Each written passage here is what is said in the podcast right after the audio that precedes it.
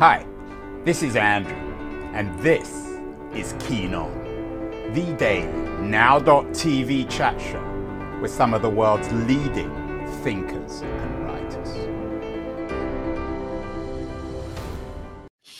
Hello, everybody. It is October the 31st, 2023, Halloween in America. I'm not sure whether Halloween is supposed to be a horrible festival, a festival of celebration, of eating candy, or just a celebration of dressing up. My wife is certainly dressed up today. When it comes, though, to miserable days, horrible days, haunted days, it seems as if it isn't just on Halloween that artists are having a tough time. Over the last few weeks, we've had a number of different shows underlining how tough it is to be a creative, to be a journalist. We did a show last week with Ray Suarez, used to be one of, or still remains one of my journalistic heroes, the voice of NPR and PBS, who's fallen into the working poor. He had a confessional session with me last week.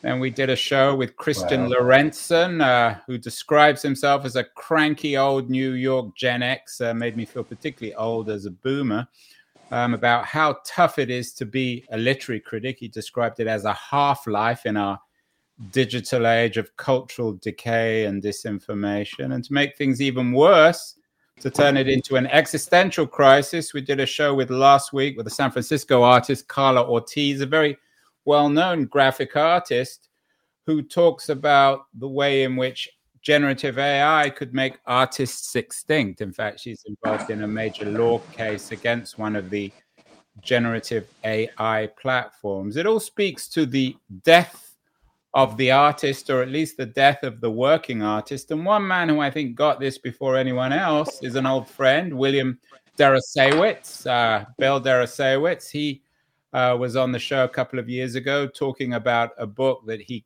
came out with in 2020, The Death of the Artist. And he has been someone, I think, who has been a little ahead of his time in observing a lot of our cultural trends. Perhaps the reason is because he's based in Portland, which is a little ahead of everyone, even ahead of San Francisco, where I am, Bill. Well, congratulations on getting The Death of the Artist right. Your latest collection of essays is The End of Solitude. Do you feel vindicated here? Do you feel right, virtuous? You know, it's a grim satisfaction to see the trends that you identified however many years ago continuing to get worse and worse to the point where more and more people are recognizing them. But seriously, it's very sad for me. I mean, I think artists, we owe them our gratitude. We just think about how much of your day you spend consuming stories in one form or another, writing in one form or another, music. There are people behind those things, and we're getting them all at this point for free or dirt cheap. I mean, it's deeply unfair. Bill, though, in all seriousness, how many times can an artist die, or how many times can the artist die? Haven't we been getting the kinds of books that you've been writing, and others have been writing? You're one of the first in the current digital environment, but haven't we been told about the death of the artist ever since we've had artists? I'm not actually sure we have. I'm not sure what you're referring to. And of course, the title was chosen by my publisher, and it's hyperbolic in the way of titles, but I certainly think, as you modified, the death of the working artist. I mean, people have always made art, they're always going to make art. The question is, can they support themselves doing it? As I said, I think it's a matter of fairness, but it's also a matter of what kind of work are we going to get? If you are making your stuff in the cracks around your day job or jobs, your work isn't going to be as good, and we, the audience, are going to suffer. I mean, there used to be, look, we can, if you want me to think historically, certainly the starving artist was a valid stereotype.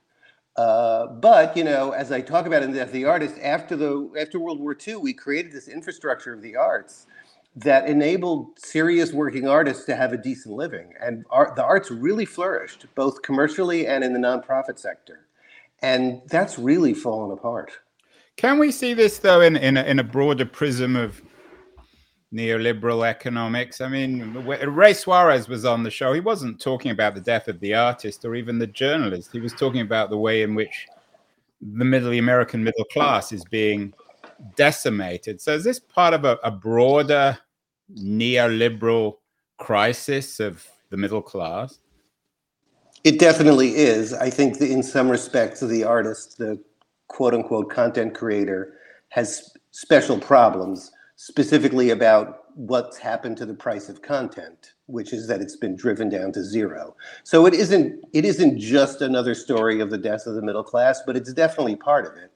And if the demonetization of content is one side of the artist's ledger, the other side is rent and tuition and cost of living, especially in creative centers, and that's affecting everybody. I would say the artists, I mean, artists themselves say this about themselves, that they were kind of the first people to inhabit a gig economy. I mean, after all, the term gig economy comes from music, from musicians. And now lots and lots of people are experiencing that reality. As if things couldn't get worse, you talked about the price of content driven down to zero, but then you add the Carla Ortiz piece about these generative AI platforms that are acquiring our intelligence and then essentially appropriating the creativity of Bill Deresiewicz or Carla Ortiz and putting it into an algorithm. That makes the situation even more absurdly tragic, doesn't it? It does, but if we maybe want to have an argument here, because you're a tech guy, I wrote a piece, maybe you saw it, I think just earlier this year, about why I don't think AI is really going to replace human creativity. Now, I think it can absolutely do so financially. I think I start the piece by saying that AI can put artists out of business, but it's not going to replace them. That's my page, and it's, it's somewhere. I guess it's down a little bit. Yeah, it's going to be down a little bit on the right side. It was in Persuasion. AI can put artists out of business. I don't think it can replace them. And I know that this is a very risky thing to say, especially from someone who really knows almost nothing about how the technology works. But my argument is that, as I understand the technology, the way it works is by making high probability choices, right? You feed 1 billion examples of something into the computer, and it's going to be able to generate the next example by like autocomplete, right? High probability choices. The whole point of art is that it's a series of low probability choices. And creativity more broadly. It's people doing things precisely that haven't been done before. The very kind of things that haven't been done before. So people will say, well, AI can make a perfect Drake song. It's like, okay, because we already have Drake songs, so they can make another one. But we don't value Drake because he sounds like Kanye or because he sounds like John Legend or whoever. We value him because he has a different sound that he came to on his own. And what I am skeptical about is that AI is going to be able to do that. Yeah, and your piece in Persuasion was why AI will never rival human creativity. That was from May. There you go. But it's not good news, is it? The way in which these news. Now multi-billion, $100 billion platforms like OpenAI are somehow trying to appropriate creativity, claiming to, and it certainly won't have a good impact on the price of creativity. You say it's driven down to zero. The Hollywood strike was very much bound up with this, and right. So far, at least, screenwriters, the price of a quality script in Hollywood hasn't been driven down to zero. Well, fair enough. I think where it's really going to hurt artists first is the kind of work they do that doesn't draw on sort of their fullest and deepest creative powers, but does help pay the bills, like, say, graphic design or illustration if you're a visual artist, or various kinds of like corporate or business writing if you're a writer. Like, a lot of writers do that kind of stuff to help pay the bills. It often pays better than their actual creative work. And that's the kind of low-level creativity that I think AI, is already replacing. Yeah. You wrote recently an interesting piece in Salmagundi. You seem to find the most obscure publications, Bill, and find your way into them. 13 Ways of Looking at Art. You might have alternatively written 13 Ways of Looking at Artists. Tell me what these, I mean, 13 is a lot. What are some of the best ways of looking at art? It's a nice piece. Well, you know, Thank you.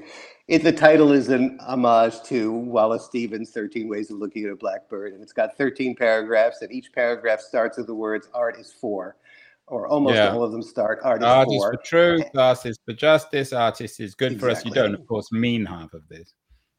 Right, half of them I'm criticizing, and half of them I agree with. But I mean, you know, the editor sort of asked me to write kind of in this general ballpark, and I started to think about it, and I decided that I would try to write a piece where I really look at this question, like, what is art for, that I've kind of been taking for granted. I've been giving various answers. I haven't really sort of come to terms with, you know, well, what is it essentially about? I'm always looking for, like, either a theory that can unify everything, or the one thing that's the most essential thing. And I kind of land on the idea that art is for increasing life, which doesn't seem to mean very much, but I unpack that and I say, how can we live more if we can't live longer? And I think we can do that through the intensity and of our presence and our attention to the world. And art is fundamentally about intensifying life and calling attention to the world around us. So, I mean, the sort of cliched way of saying this is that art makes us feel more alive. You know, I talk about listening to Abbey Road and just realizing, like, yeah, that's actually what this is. I feel like I'm in contact with something that, as an atheist, I'm very reluctant to call spirit or the spirit, but there's something happening. There's some kind of flow of energy that is so important to us that we spend, as I said earlier, we spend hours a day with it, and we venerate the people who create it, and we go back to works that were written 500 or 2,000 years ago, and we are still we're still drinking from this well. And I think that that's a remarkable thing that I don't really think I can explain, but it's just true. So if art makes us more alive, that also adds to the darkness of your general cultural pessimism. You had another piece in Tablet this year. You're very prolific, Bill. You write a lot. We're all bored of culture.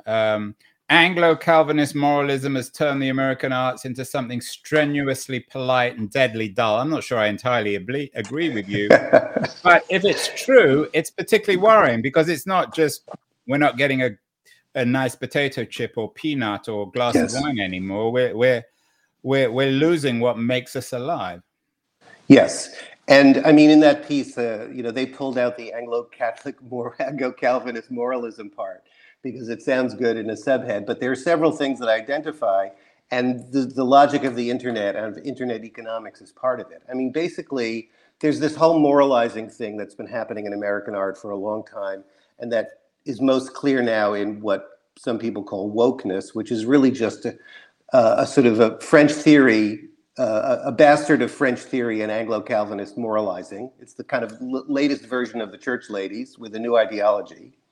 But also the way the algorithms kind of feed our preferences back to us. And I'm guessing that a lot of your listeners that experience this say in their Netflix queue, there was that golden, you know, platinum age of television, this efflorescence of creativity, HBO, et cetera, in the first decade of the century, maybe the second. But now it's just all seems to have become formulaic. And they're just churning out hundreds and hundreds of shows that are all just kind of okay. You know, they're not bad, but they're not great. They're just okay. And I feel, with all due respect, the podcasts, I'm not saying this one, but a lot of the podcasts I listen to are just kind of okay. And the enormous amount of content that the New York Times is generating all the time is, you know, it's all just kind of pretty good.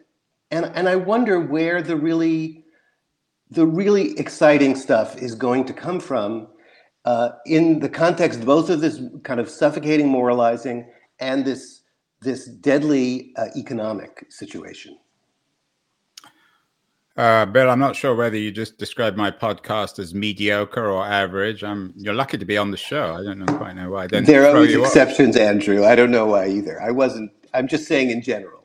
There are podcasts actually, that I like very much. Get my own back on you. I was going to consider, I described you in the bottom third as author of The End of Solitude, but you describe yourself on Twitter as a minor American writer, and I think next time you come on the show, I'm going to describe you as a minor American writer. For the moment, you can be a major American writer. I am definitely minor. Admit, I'm in two minds on this stuff. On the one hand, maybe you have a point. On the other hand, doesn't it make us all seem like old farts?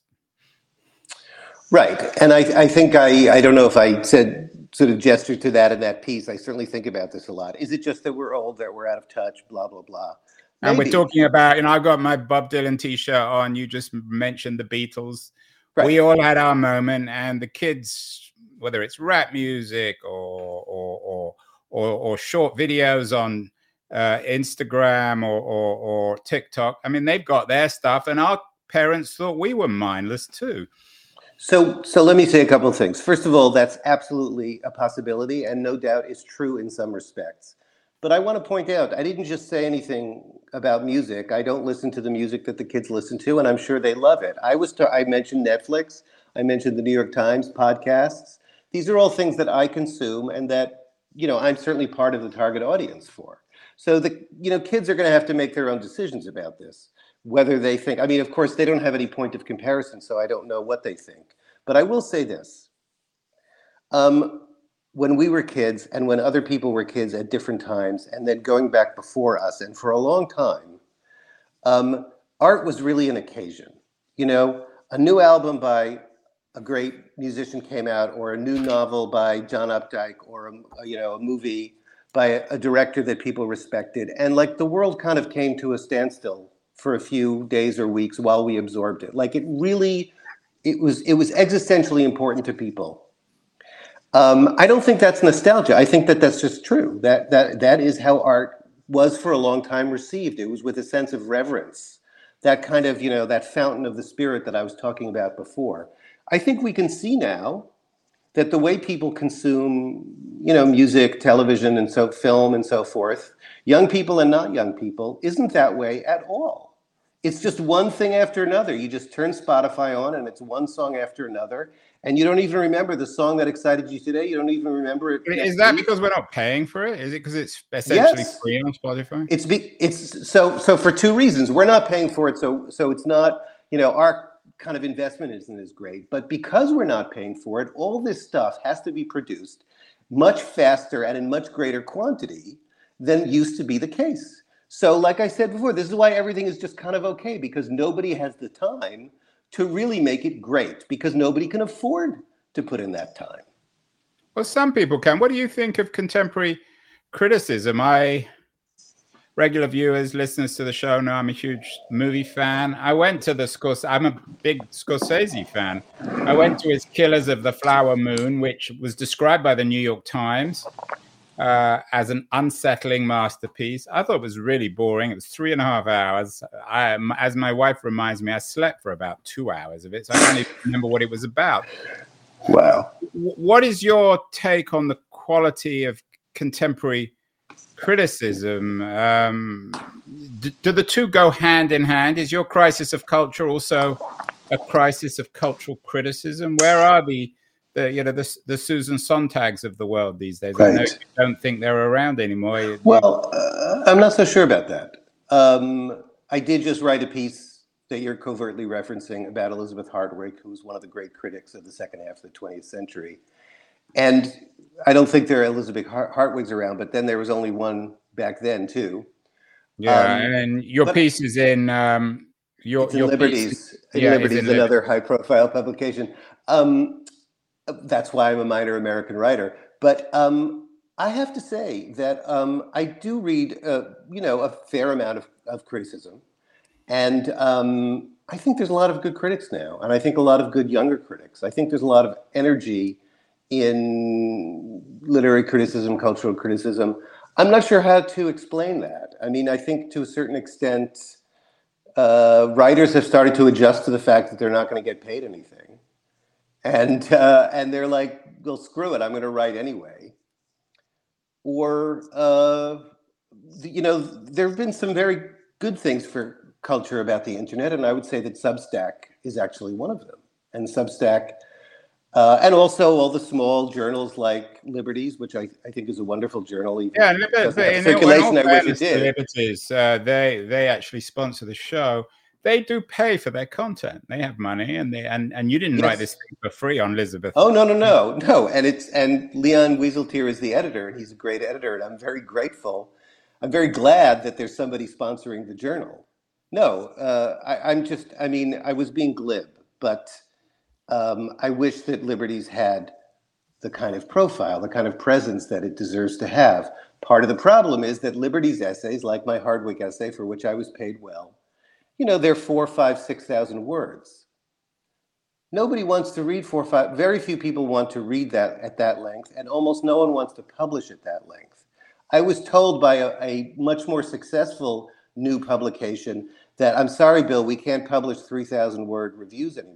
And I'm like, I didn't write 3,000 word reviews. I wrote 5,000 and 6,000 word reviews. And the editor just laughed.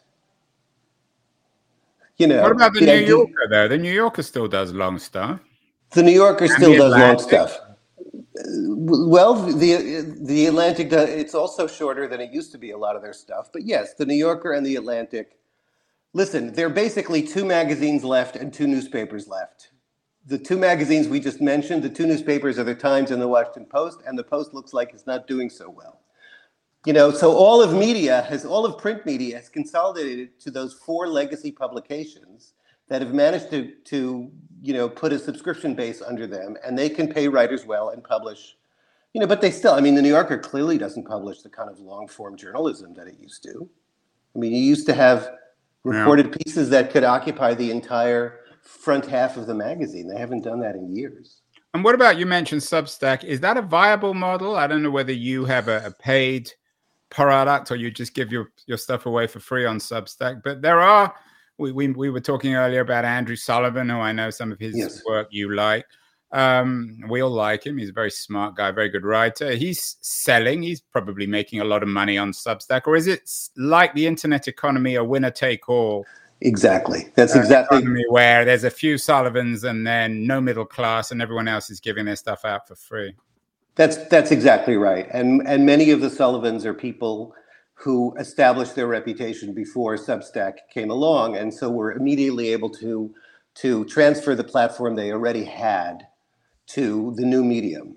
And actually building up a Substack from scratch, like building up a podcast from scratch, is virtually impossible. I mean, a few people can do it, and because a few people do it, a million people think that everybody that they can do it, but it's not how it works. Yeah, it's like but podcasting. I still think Substack. It's like blogging, it's like podcasting. All these things were sold, and of course, Substack has its own business model. I am talking to William Deresiewicz, the author of The End of Solitude, as he describes himself, a minor American writer. I don't think he's quite as minor as he'd like to think he is. He's nailed a lot of stuff, and we talked earlier about Death of an Artist. I first heard of you, Bill, with your book Excellent Sheep, which really is an excellent book. The first book that really addressed the crisis in the university. You used to teach at Yale. Tell us a little bit. Not everyone will have read Excellent Sheep, and our audience should read it. It's an important book. And how this, the crisis in the university, connects with the crisis of the artist, the crisis of creativity, the crisis of art. Oh, boy, that's a big question. And by the way, the book's going to come out on a 10th anniversary edition in May with a new preface. Just a little plug there. What do all those things have in common? Oh, you'll have to come back on, because it's a very, it remains, unusually for these types of books, it remains a very relevant book. Thank you. Well, because unfortunately nothing has changed. Maybe things have only gotten worse in that sector as well, in higher education. All of these areas, the arts, higher education, and so forth, what they have in common is that they're about values that are not easily translated to the market. And You asked about neoliberalism towards the beginning of our conversation, and I understand neoliberalism to be fundamentally a system of values where the only thing that's valued is that which generates revenue in the marketplace. And you as an individual are valued based on your ability to do that, and institutions, college, fields of study, are measured against how much their, how much their graduates make or how much they generate for the university. But, after all, the university was not established to make money. I mean, it needs to support itself, but it was established for the pursuit of truth and for the education of the next generation. And those things are being shunted aside, especially the second one, the education of the next generation. Because of this sort of neoliberal regime. Well, I don't understand the connection. I mean, can't you have universities for profit and then still teach students to think objectively about complicated issues? Well, here are the problems. First of all, if you're charging students a lot of tuition, then they are going to be under pressure to select courses of study, majors that are much more immediately negotiable in the marketplace. It's going to be only, you said, maybe great art is still being made, but yeah, maybe by people who are rich. So maybe people are still majoring in art history, but only if their parents have a lot of money. So all these sort of realms of spirit and realms of knowledge are being closed to those who people say, well, this is all elitist, the humanities. Okay, look back to the 50s, the 60s, the 70s, when the middle class and even the working class started to go to college in this country in large numbers. That was also the heyday of the humanities major. Why is that possible? Because college was cheap or free then. And it turns out that kids from the working class and the middle class, they also want to study these things if they have the economic freedom to do that, which we have taken away from them. But it's more complicated than that, because you've written some stuff recently. You write a lot in Yasha Monk's Persuasion. Yeah. You've written about the miseducation of the American mind. It's not just that the college education is bad. It's teaching kids to be intolerant, to take positions and not sides. And I don't really understand why that's got to do with neoliberalism. So now we're really getting down to it. I'm not saying that neoliberalism causes everything. I think the ideological conformity that's taken hold of higher education, that has other causes as well. But how does it? One way that I think it connects to neoliberalism is that universities like to believe that they exist for the sake of high ideals. They don't really want to think that they're just in the business of producing people for the job market. Neoliberalism and various other kind of cultural developments kind of destroyed the old rationales. And then this new rationale came along in the age of neoliberalism that said, the university is actually for social justice. We're going to teach our children to change the world. We are going to lead the revolution here at our college or university. So now universities and professors and students could believe that they were in this for higher reasons, that it wasn't just about, getting the most lucrative job that they could after they graduated and teaching students to do that, right? So what I'm saying is there was a moral vacuum on campus caused by neoliberalism that the leftist ideology has been able to fill.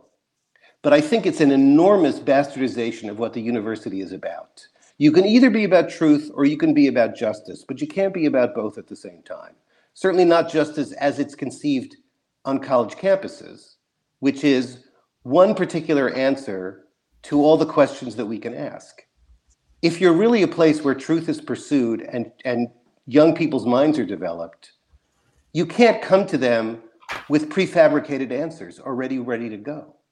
The university has to be a place of debate. But that's compatible with the mission. You don't get this? You don't see this? I do, but I'm not sure Socrates would agree that truth and justice are separate. Wasn't that the whole point of the Republic? Wasn't that the point of his life, the point of philosophy? Okay, so this is why I modified what I said, and I said, justice as they understand it. I mean, in the Republic, he uses the pursuit of truth, he uses rationality to try to understand what justice means. So, I mean, Socrates is the granddaddy of everything that happens in the academy. So that's an academic process. You get together, you hash it out, you debate, you try to understand what something like justice means. That is not what happens at the university now, right? The faculty already know what justice means. And I like, I like to point to a distinction in terminology between justice and social justice. I mean, social justice can mean a lot of things, but what it means in practice is a very specific conception of what justice is. And if you already have a very specific conception of what justice is, you're not going to be in the business of debating what it is. You're going to be in the business of telling students what it is and then sending them forth into the world, to crusade in its name. And that is exactly what we see now. I wonder whether, I don't know if you've been following the Sam Bankman-Fried trial, but whether that is the metaphor or the warning about how wrong everything seems to have gone with his fraudulent commitment to whatever he called it, effective altruism, essentially stealing money to give it away. Yeah, I mean, I don't follow it closely, and I know, nor do I follow effective altruism closely. My understanding is that you have a mismatch. I know, that's my impression. My impression of what he said about it is that this was all just a ruse to begin with. This was all just a cover. He was telling people what they wanted to hear. I would connect that to some of what we've been seeing on campus lately. It's not that I think these students are sincere about some of their beliefs, but I also think that ultimately they are a fig leaf for the, sort of careerist, meritocratic, individualistic, ladder climbing. That's their real purpose in life. And we saw this. I don't think that the students who, gleefully celebrated the Hamas attacks should have been canceled or should have had their jobs taken away or anything. But it was revealing that we saw that these, fire-eating radicals who feel very comfortable with the butchery of hundreds of people had jibes lined up at, big five law firms. Well, that's not fair, Bill. It is fair. There was one guy who had a job lined up. That's okay, fair. I think we can be pretty certain that the kids at Harvard, that a large percentage of them were also headed. And how can we be sure of that? Because this is what most students at Harvard and comparable schools go into when they graduate. They go into consulting, finance. Are you saying that if you have a job lined up at McKinsey or the State Department, you shouldn't be concerned with the bombing of innocent civilians of one side or another? I'm not saying that, and the State Department is a different story. But McKinsey and the big Wall Street banks. What I'm saying is, or law school, or business school, or whatever. Yeah, that's right. I'm not saying that you shouldn't be concerned. I'm saying that you shouldn't be a hypocrite. And you shouldn't set yourself up as these moral paragons who are so certain of their own virtue that they can celebrate mass death on either side. I mean, I don't see a lot of people doing it on the other side. That doesn't mean I agree with Israeli policy as being carried out, blah, blah, blah. But I'm talking about the spectacle that we all saw and that so many people were shocked by. That mass murder of innocents was greeted with glee because these people have gotten so backed up into their own ideology that they've convinced themselves that this is virtuous. And to know, on top of that, that they are mainly using their energies to pursue their own self-interest, including at firms whose presence in the world does not conduce to social justice. Please don't tell me you're going to McKinsey or Goldman Sachs to make the world a better place. You may believe that, but nobody else does. I'm not sure if you saw the letter, and I mentioned it before we went live, the open letter from some professors at Columbia and Barnard in defense, and I'm quoting the letter, of robust debate about the history and meaning of the war in Israel, Gaza. I think these kids are getting it on every side. They're getting it from cultural pessimists like you that They're not thinking. There's no art. There's no creativity. There's only conformity. And then when they step out of line, everyone's taking their jobs away and telling them they're heartless and cruel and thoughtless. So what should they be doing? Keeping their mouth shut? No, listen, I mean, I agree with a lot of that letter. I do think there should be robust debate. As I said before, I don't think these kids should be canceled or doxxed. I think that that's a big mistake. But there's been quite radical politics and student activism on campus for quite a few years now, probably about 10 years. And so far, up until October 7th, all that happened with these poor kids is that they were lionized and feted and given awards by their administration, even when they were already doing things that were kind of heinous, screaming at faculty and so on and so forth. They were the toast of the progressive left. So it's not like everyone's been dumping on these kids. But when they came out, I don't want to keep repeating myself. I mean, it was really, really disgusting and appalling what they did. I mean, you could come out and say, we believe in Palestinian rights. We believe that Israel's an apartheid state. But this is not the way to do it. And actually, that's what AOC did, but not a lot of other people in her camp did. And that's what people are responding to. So what's it like, do you think? I don't know. I've got kids, one just graduated, one's still in college. What's it like being in college with all this hysteria of one kind or another? Well, I mean, everything that I've been told says that it's hard. It's really hard. It's really hard. Students feel like if they say the wrong word, and they won't even know that it's the wrong word until it's too late, there'll be dire social consequences and maybe even professional consequences. I mean, you know, survey after survey shows that a significant majority of college students are afraid to speak their mind. Survey after survey shows that anxiety levels have been increasing and increasing and increasing among college students. I don't think that's the only reason, but I think it's a big reason. And this is why, you know, I do think that we should have robust debate. I'm a little skeptical that these Columbia Barnard faculty members have always been encouraging of robust debate. I'm glad to hear that that's actually what they believe in. But robust debate means creating a situation where people can debate robustly. They could express opinions that are unpopular without fear of retribution. And up until October 7th, the people who were most afraid of doing that, certainly at elite college campuses, were not the progressive kids. They were everybody else, including the merely liberal kids. And on top of everything else, and this comes back to your neoliberal critique, these kids or their parents or someone's paying $50,000, $60,000, $70,000 a year for them to get their miseducation. Yes, but of course, the reason they think it's worth it is because it's not really about the education at all. It's about McKinsey and Goldman and, you know, Stanford Law School and Harvard Medical School. That's really the transaction. But not too many people want to, you know, acknowledge that outside of the privacy of a family discussion. But everyone's in on this, Bill. You used to teach at Yale. There are tens of thousands, probably hundreds of thousands of university professors, overpaid faculty, overpaid bureaucrats. These schools are growing. They get more and more money. It's like the medical system. It's rotten in every sense. And yet there are more and more people committed to the system. So it's very hard to break. It is very hard to break. I don't want us to spin too fully out of control. This is another thing that I wrote recently in Persuasion, talking about higher education. And I start by saying there are a lot of problems, but let's not kid ourselves. Colleges and universities serve very important functions in our society still. Are there too many bureaucrats? Yes. I would start by firing at least half of the bureaucrats to begin with. Are professors overpaid? I'm actually not so sure about that. Some of them may be. Most people who teach at universities do not have tenured positions. They're adjuncts or these kind of full-time, They're the new precariat. But in fact, in my conversation with Ray Suarez and some of the other people who contributed to his to the volume that he contributed to, they're living in their cars. They can't afford even rent. Yes.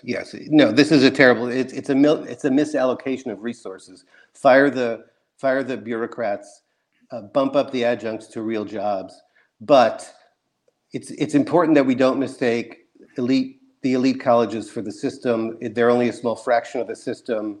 There's something like 16 million undergraduates in this country. 40% of them go to community colleges. These institutions are still serving very important functions. And we didn't even talk about the research function. There are hundreds of research universities in this country. We, you know, I mean, undoubtedly some of that stuff in the humanities and social sciences is a waste of money, but, you know, we have enormous, you know, science and technology research that we're counting on. It's the basis of our economic prosperity, essentially. So we should not exaggerate and say, let's get rid of the whole system. But I agree with you that parts of it are rotten to the core. And certainly what's happened to undergraduate education, especially among the elites, the future leaders, is desperate. It's a desperate situation, and I'm not really sure what to do about it. Well, you've ruined my Halloween. It's supposed to be a cheerful day, Bill. Sorry, man. And you've made me even more pessimistic. I'm like you. You'll bounce back. I'll survive. But to end, perhaps you might suggest a book or a work of art. I know you're not a movie guy, so maybe not a movie. A piece of music, something that we can all listen to appreciate art that might appeal to everybody, not just young or old, white or black, male or female. Oh, my God. Well, you could listen to the Beatles. They're always great. You wanted something with broad popular appeal, so I shouldn't tell you that I recently read Berlin Alexanderplatz, the modernist classic from 1920s Berlin. But it's an amazing We did a show on Berlin yesterday with John Kampfner, who just has a new book out on Berlin. And read the Michael Hoffman translation. It's fantastic. Weimar Berlin, Berlin Alexanderplatz. And is that a lot of people use Weimar as a warning to the America of the 2020s, where Weimar, was, of course, was the 1920s. Any similarities? Well, again, I try not to catastrophize. Obviously, we have left and right battling each other over the dying corpse of liberal democracy. But I still think that a lot of people believe in liberal democracy. And we have a 250-year-old republic with very strong institutions. We're not Weimar, but it doesn't mean that we can be complacent either.